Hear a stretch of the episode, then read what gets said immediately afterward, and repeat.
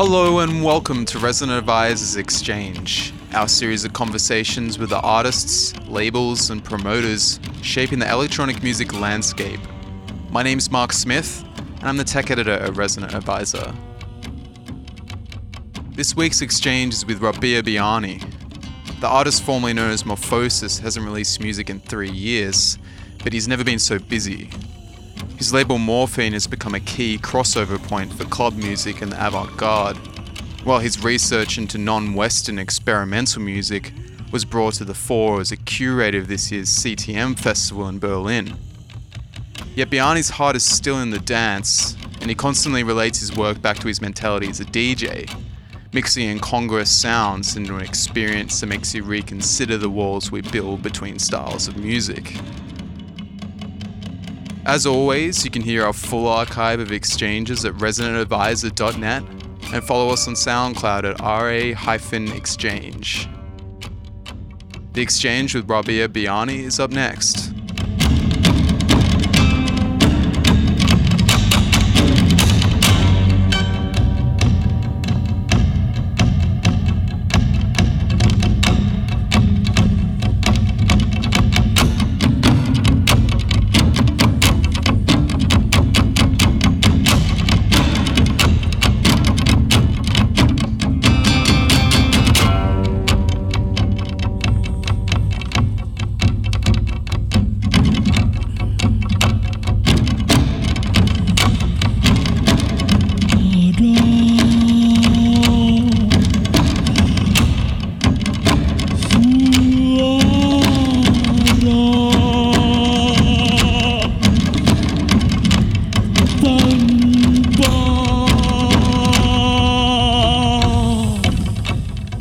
Guess a lot of people who read RA would know you mainly for your work as Morphosis, but you ha- don't even use that name anymore, and you haven't even been releasing music for the last few years.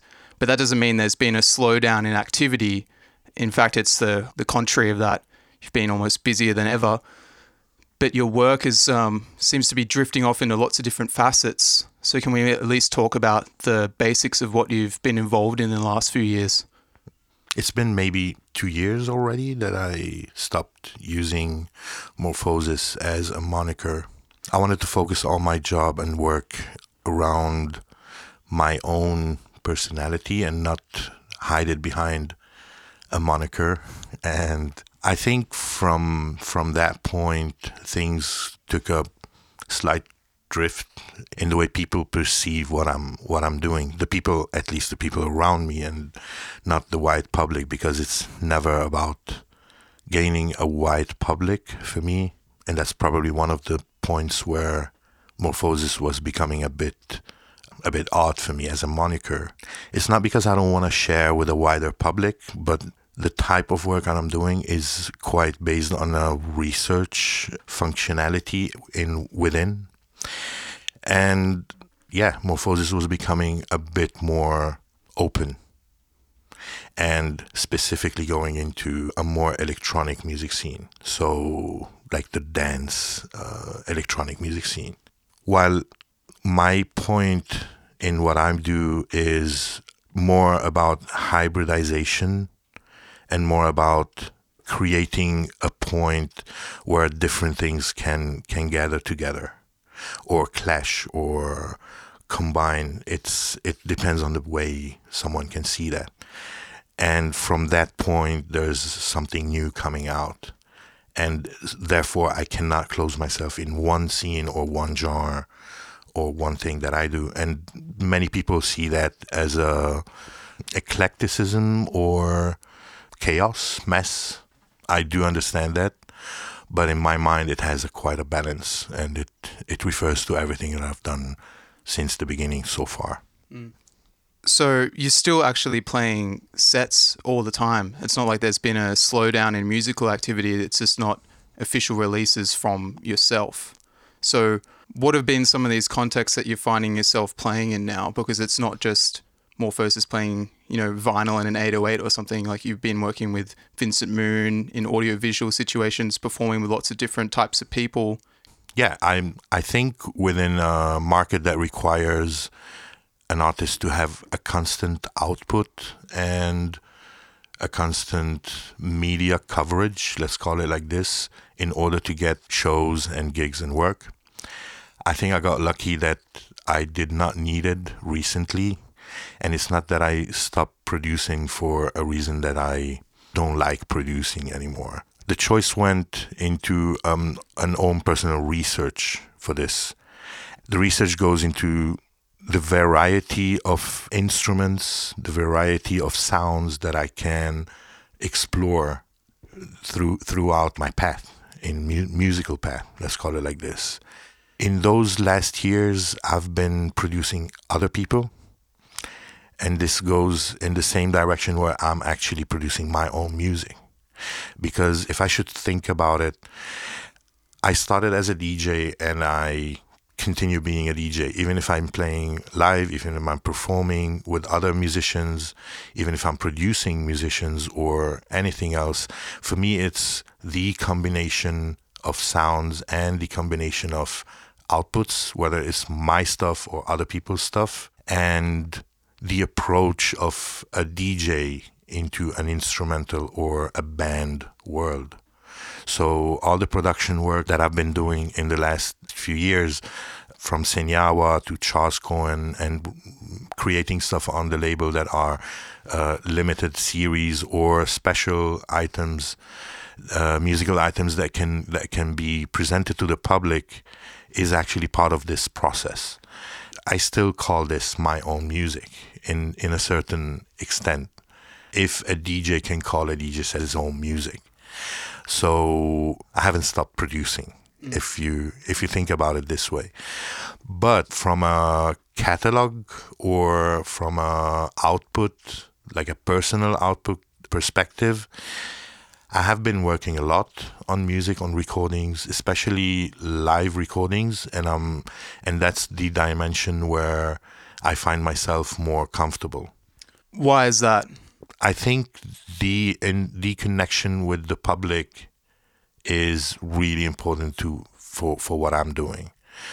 At least from my personal side, I find it very difficult to record in a studio. I connect this to uh, an energy flow.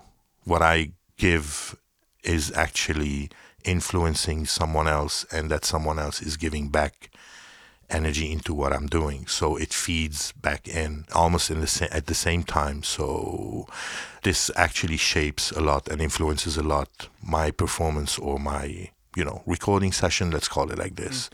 I don't want to overstate it, but I could feel that there was some sort of Rabih tinge over like the Senyawa album, for instance. Was that recorded in your personal recording space? That record? Yes, uh, Menjadi was recorded here in Berlin it was just a curious approach from uh, my own scene or perspective, or call it like this, how it could interact with a band coming from Indonesia that is doing completely different type of music and especially vocals that normally are categorized as odd in our environment let's call it like this but I've been already working with a lot of you know people using vocals, and I was of course throughout my musical research, music instruments and vocals are a really tangible part of what I like in music generally.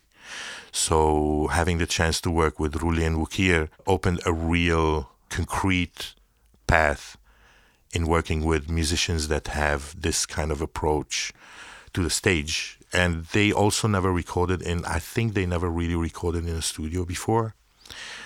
Or maybe they did it in jogja but i don't remember if they did it before Menjadi. So they also were very curious to see my approach applied on their music. So we were working on the album structure together like ma- making longer pieces longer takes repetitive rhythm parts mm it was really magic to work with them on, on that album, definitely. Would you say Senyawa are kind of emblematic of the direction that the label and yourself has been moving in? Because you're talking about, you know, uh, coming across new instruments and exploring the range of the human voice and things like that. And they seem to really epitomize that. You know, how did you come across them initially? Well, I, I discovered them at um, Segero Festival in uh, in Denmark, and it was it was something very personal. It wasn't only the music that attracted me to their to their work or, or something like this. Coming from Lebanon and being uh, raised within like a quite a traditional music environment in Lebanon, which historically is well known that the influence between Middle Eastern music, South Asian, and uh, East African music is is quite big. So this influence and this travel of this sound throughout the years made me a bit, you know, curious about discovering more about Asian music since since the beginning, basically. But their own approach to their own music was really different from from my perspective. It was it was almost like going beyond the exotic and beyond the historic and creating a new voice that could actually become a starting point for a new thing happening from that region.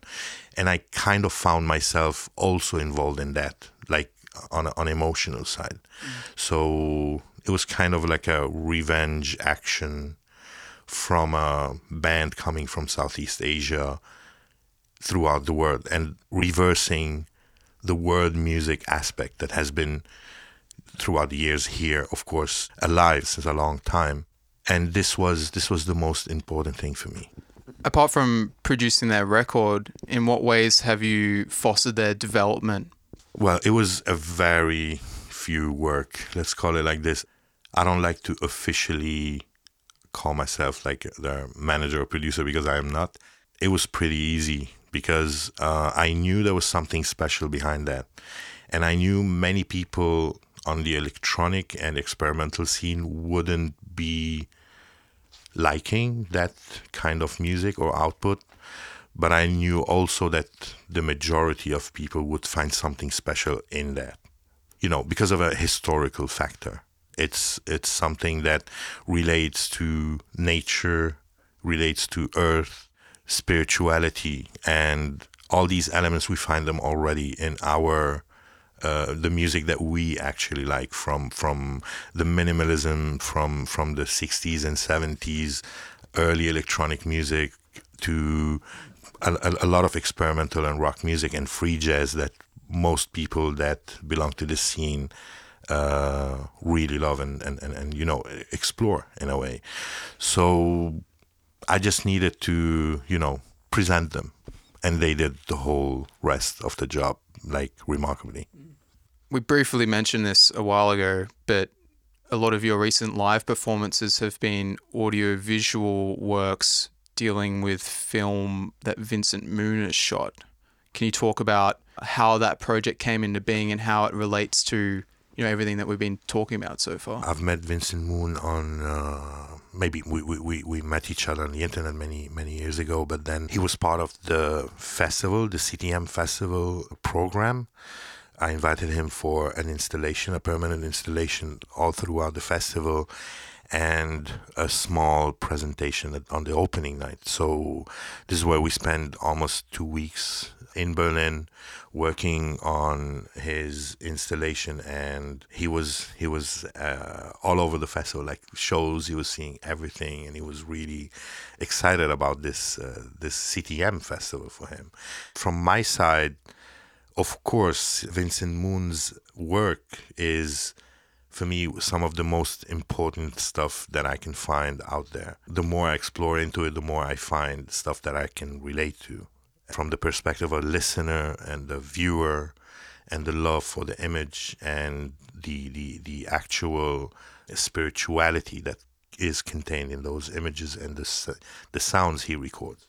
I often imagined myself using some of these this these sounds in a DJ set also the, the, the ways they would fit in a in a club context and I think he also had from his side a lot of curiosity about uh, performing live as a filmmaker or as a musician or as a DJ in some ways.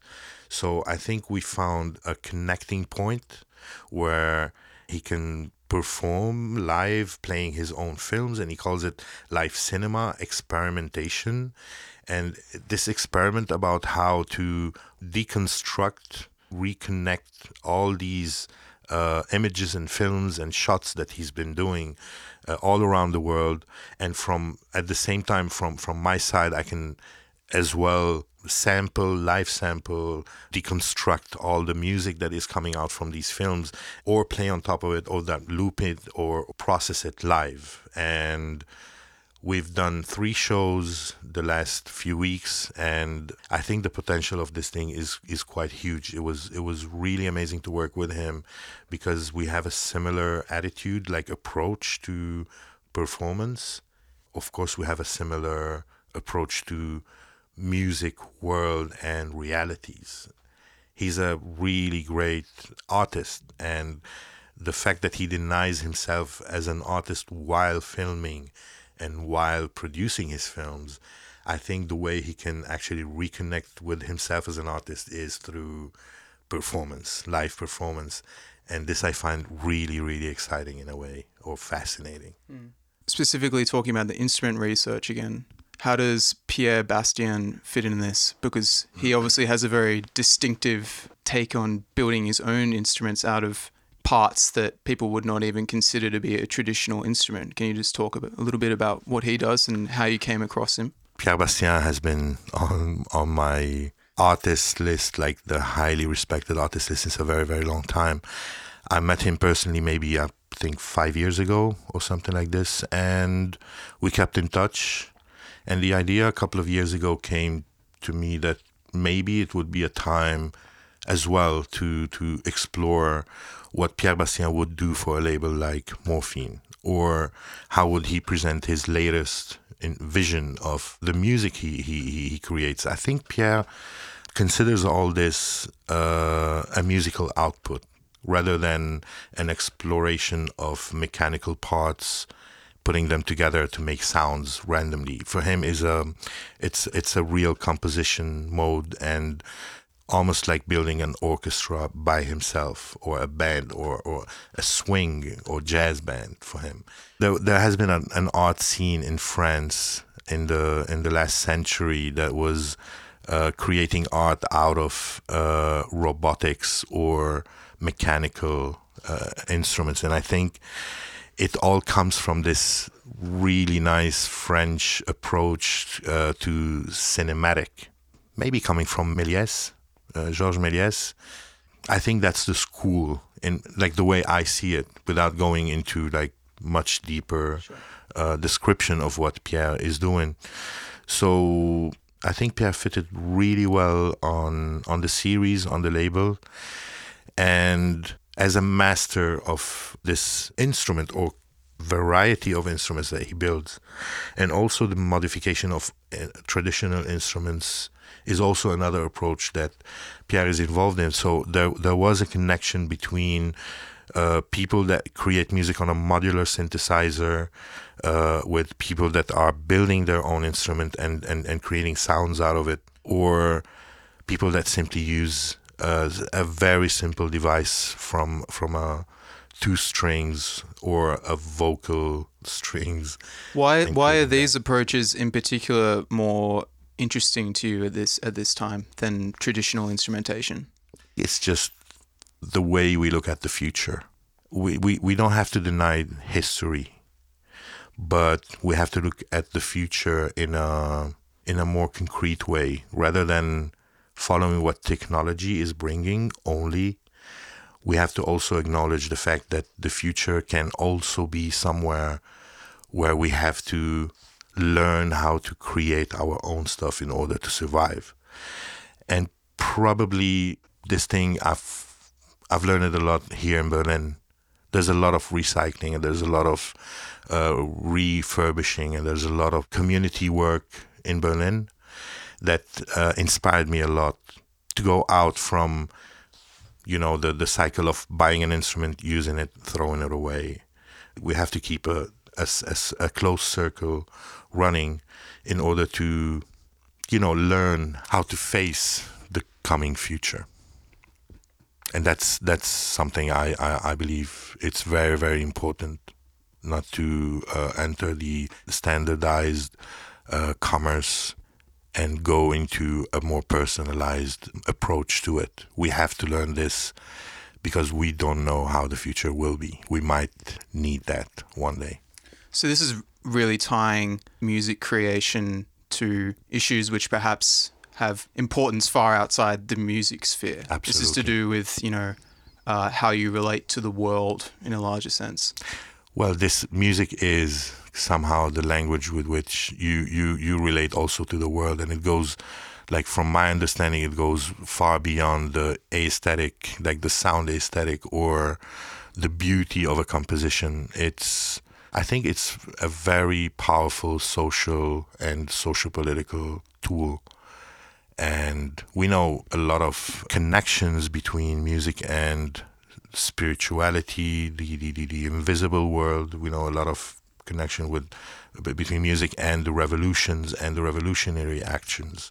So yeah, the connection with with a lot of aspects in our society nowadays or in the in the recent years.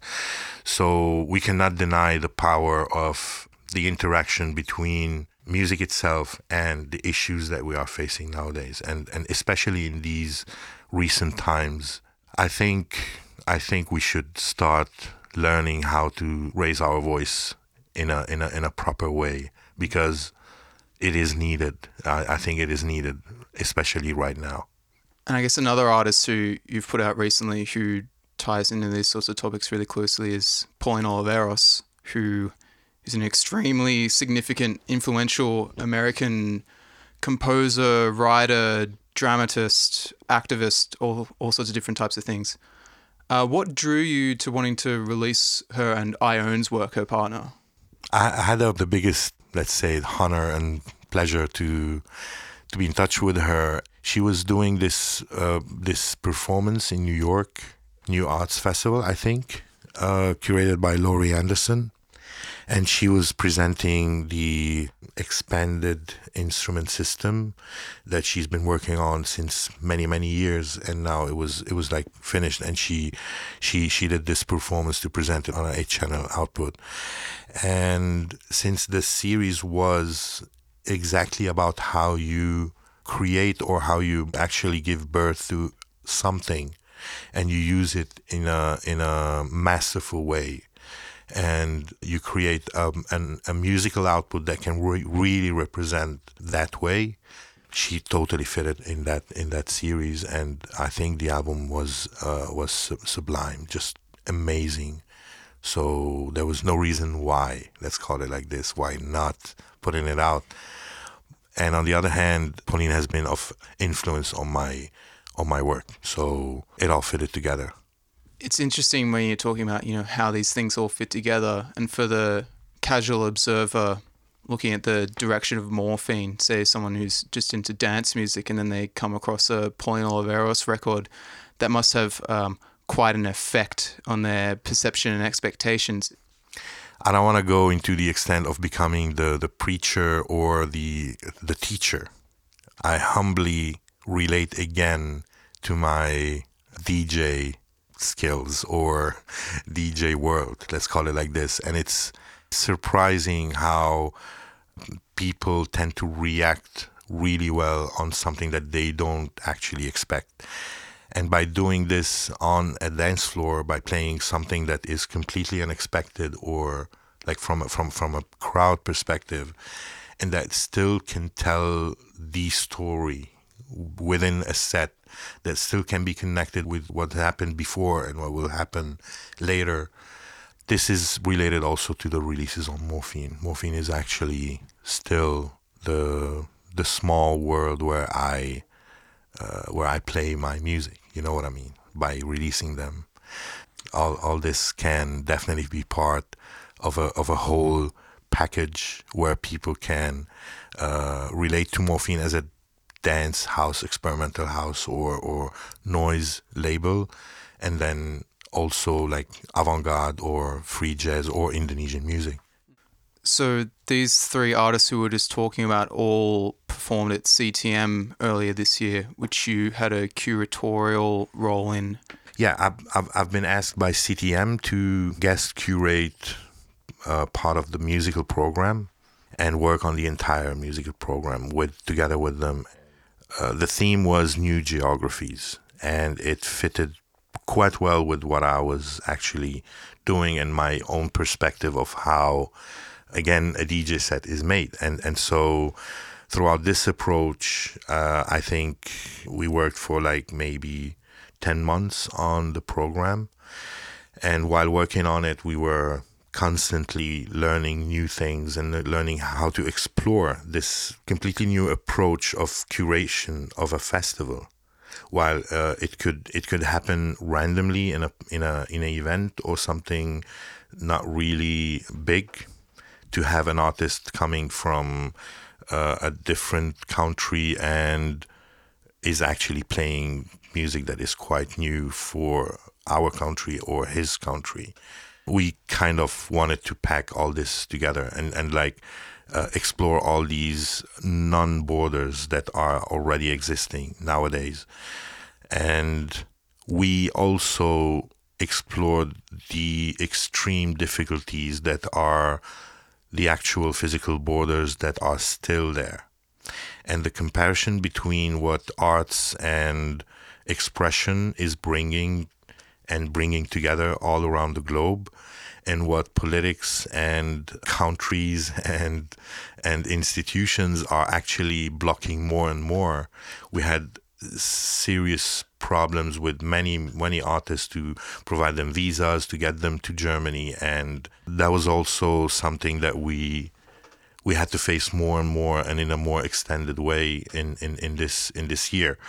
And this year is also marked by the whole thing, especially in Germany and in Europe, of uh, the Syrian refugees situation.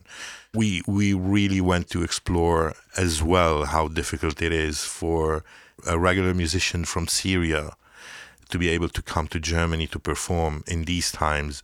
It was not possible at all while we had a whole wave of European right wing mentality that was actually throwing from the other side and, and, and blocking all the borders and trying to stop this from happening, like the, the actual crisis from being solved. So, in during the whole process of uh, exploring, studying, like you know, regional stuff and sounds from from different parts of the world, we were facing more and more a political situation. The whole festival started with quite a marked political position. Let's call it like this. Yeah, I think this was the biggest, the biggest uh, learning experience for me on this side, on this matter. Mm. How to understand what are the borders and the non-borders of nowadays. Mm. So you said that you didn't come up with the concept yourself their concept fit in with things that you're doing already. Exactly. And yourself and CTM aren't the only people thinking this way. Absolutely not. Of course, there's a lot of people already working on this since since many many years. But the point of of giving a theme that was so particular uh, from CTM, I think from CTM's um, perspective, was to reverse the classical CTM situation of you know Western musicians, ex- experimental and avant-garde and electronic musicians coming from the Western countries mainly. It was to reverse this this whole this whole thing, and especially the musicians from Western countries that were involved this year at CTM had to have a real connection with the whole theme as well. So we had to be careful not to go out from the theme or to take it too much in depth into a radical uh, situation. So it was it, it is still a festival where people will travel or come from Berlin to to attend these shows. So the focus was also on a you know validity of the shows themselves and the exploration of new things. This is the new geographies theme. There are other things out there which come from different parts of the world. Randomly, they get attention, but we wanted to focus on this attention itself. I think, of course, you open to yourself a lot of uh, critical situation or criticable situation, but uh, at the end of the day, I think, yeah, I think it was it was quite a big uh, learning experience and a lot of fun as well mm. at the same time. Because I guess this has also brought you to fairly far flung parts of the world, including Siberia.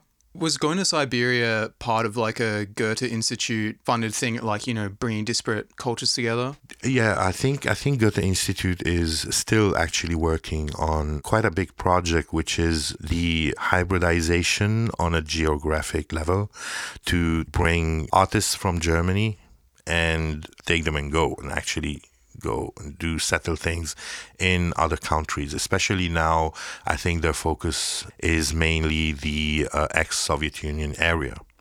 But uh, this is not to bring the musicians and you know do a showcase of uh, electronic uh, Western music. It is more to feed local uh, realities in those countries, and it's being done through uh, through CTM and Unsound equally. I think uh, I think in an equal manner. And CTM actually officially was involved only in the CTM Siberia festival that was last year, while Unsound is doing a wider project on this matter. And I think being in that situation, I saw something taking life in in Novosibirsk and Krasnoyarsk in Siberia, and a lot of hope in the local communities. They saw that it was possible to do something, even on a very small scale.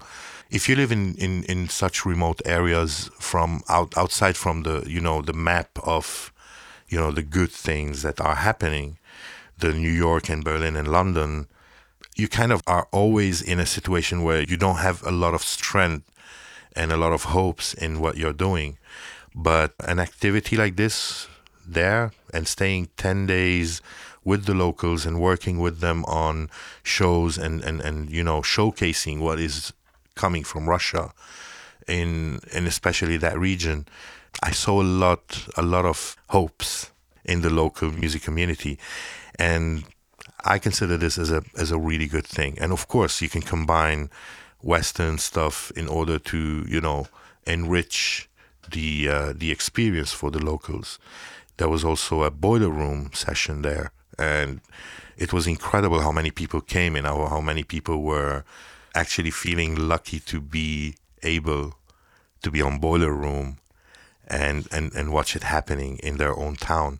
And I see this as a very, very positive thing.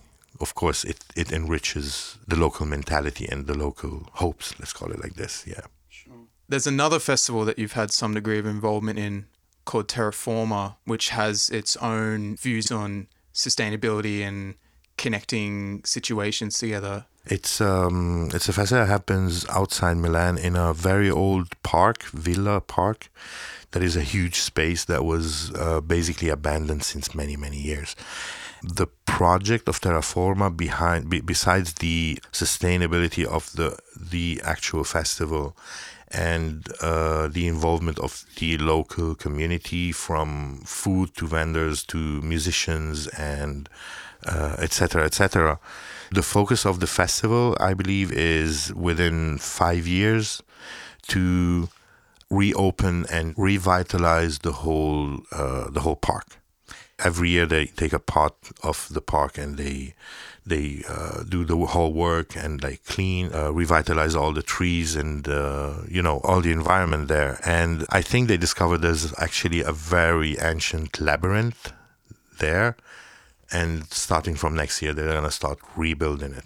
And this is gonna go on in that direction. And I think for a local Lombardo or Milan area festival, it's quite an example to push even outside those areas. I think